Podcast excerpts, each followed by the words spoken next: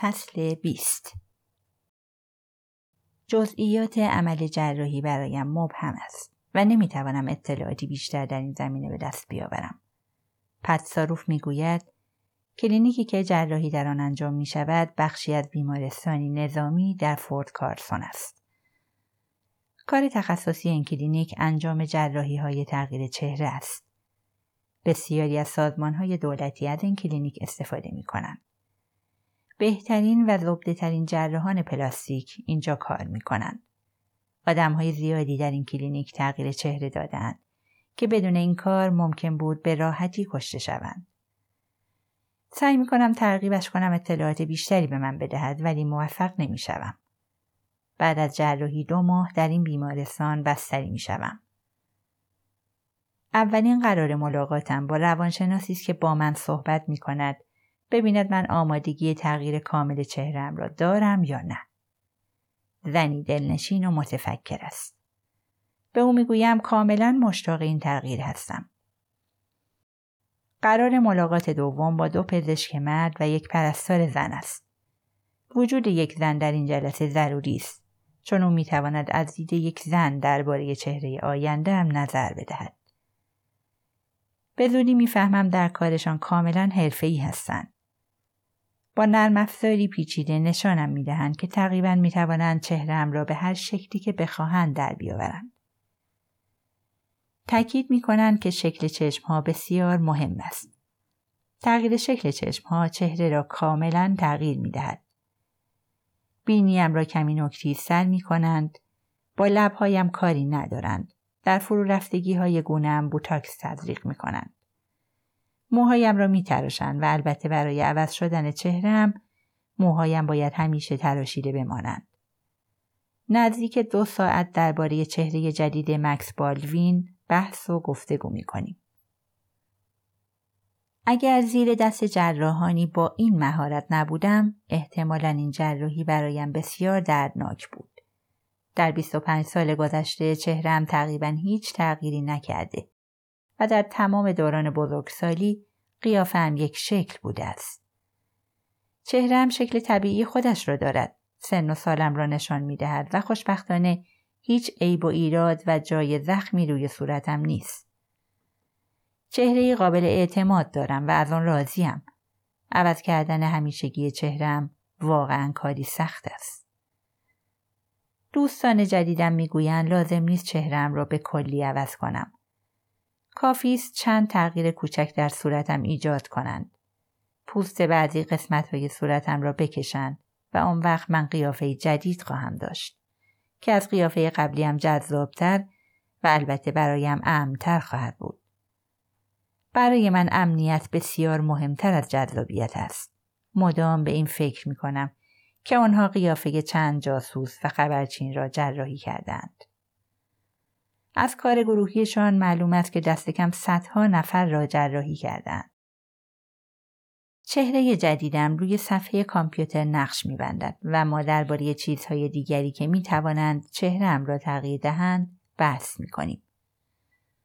هر سه نفرشان اعتقاد دارند باید عینک لاک پشتی گرد بزنم. وقتی تصویر کامل می شود پرستار هیجان زاده خودشه.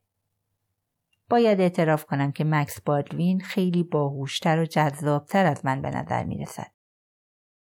چند ساعت درباره انواع مختلف سبیل بحث می کنیم و بعد درباره ریش گذاشتن حرف می زنیم.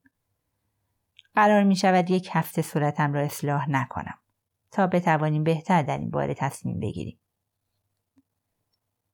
تیم پزشکی برای انجام این جراحی مهم هیچ عجله ای ندارد.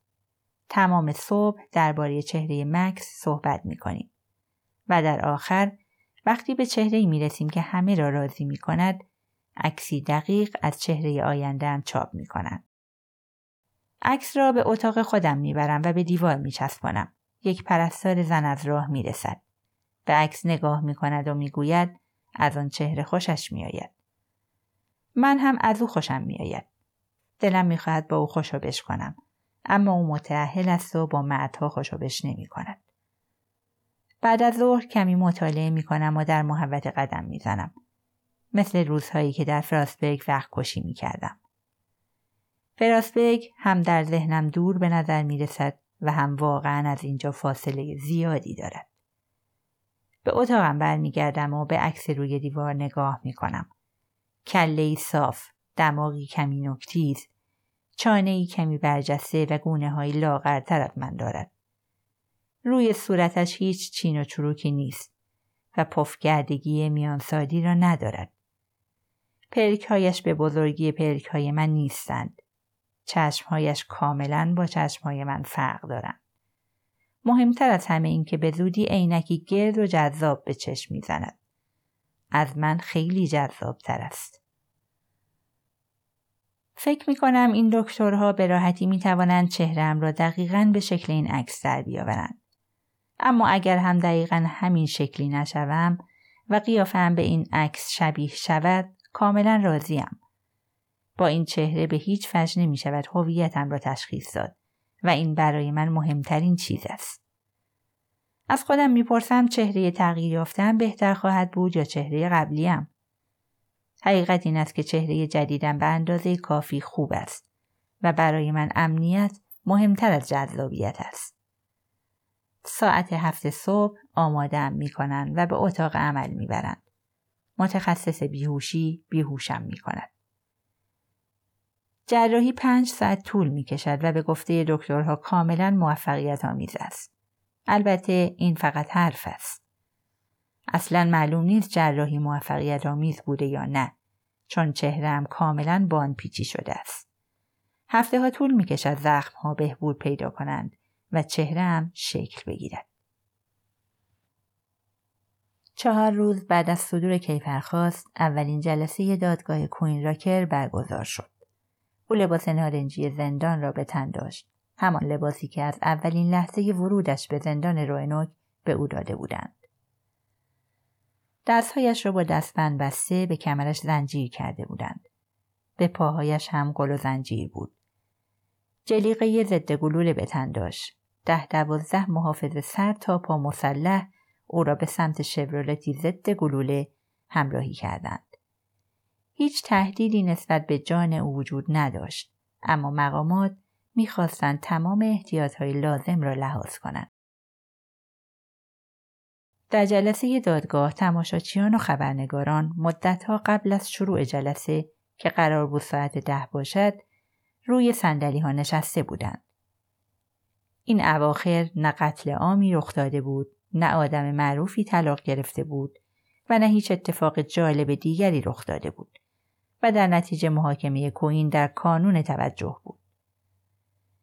بیرون از دادگاه قل و زنجیرهای کوین را باز کردند. بین همه حاضران او تنها کسی بود که لباس زندان به تن داشت و همچنین تنها آدم سیاه پوست بود. کوین گناهکار به نظر می رسید. کنار داستی شیور و یکی از دستیارانش نشست.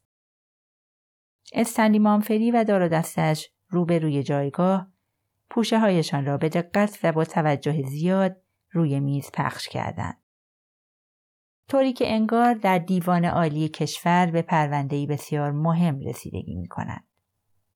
با اینکه این پرونده به قتل یک قاضی مربوط بود هیچ یک از یازده قاضی شاغل در حوزه جنوبی حاضر به پذیرفتن این پرونده نشده بودند دست آخر یکی از قضات ایالات متحده آمریکا به اسم کن کنوور رسیدگی این پرونده را پذیرفته بود به نظر می رسید او کاملا جانبدارانه قضاوت کند کنوور روی صندلیاش نشست و دادگاه را رسمی اعلام کرد تشریفات شروع دادگاه را به جا آورد و از متهم سوال کرد کیفرخواست را خوانده یا نه. داستی جواب داد بله مطالعه کردیم و لایحه‌ای هم در جواب ارائه دادیم. ممنون. دیره در اولین ردیف پشت سر متهم نشسته بود. مثل همیشه لباسی شیک پوشیده بود و بسیار نگران بود. کنوور گفت متهم حرفی برای گفتن داره داستی بلند شد و به کوین علامت داد.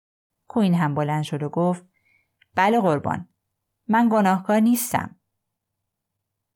بسیار خوب ادعای شما در پرونده ثبت میشه. داستی و کوین دوباره سر جایشان نشستن. آقای شیور شما برای متهم در مدت رسیدگی درخواست آزادی به غیر وسیقه کردین. می‌خواین درخواستتون رو شفاهی هم ارائه بدید؟ لحن صدایش نشان می‌داد که امکان ندارد با این درخواست موافقت کند. شیور هم که دید با این کار فقط خودش را شرمنده می کند گفت خیلی جناب قاضی فکر می کنم درخواست کتبی که ارائه دادم به اندازه کافی گویاست. آقای مامفری استنلی بلند شد و به جایگاه رفت. گلویش را صاف کرد و گفت جناب قاضی ایشون به قتل یک قاضی ایالتی متهم شدن. ما به شدت اعتقاد داریم که در مدت رسیدگی باید تحت بازداشت بمونن. قاضی کنوور سری گفت موافقم. حرف دیگه ای ندارین؟ در حال حاضر خیر قربان. آقای چیور؟ خیر قربان. قاضی چکش را روی میز کوبید و گفت متهم تحت بازداشت ایالات متحده آمریکا میمونه. سپس دادگاه را ترک کرد.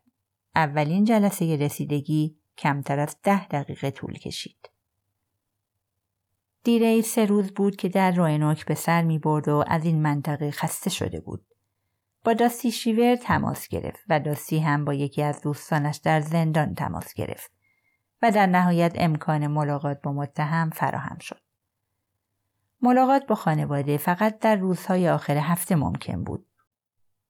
به همین دلیل این ملاقات دور از چشم همه در یکی از اتاقهای آزمایش زندان برگزار می شد که قبلا در آن از راننده ها آزمایش خون می گرفتند تا ببینن موقع رانندگی مست بوده اند یا نه.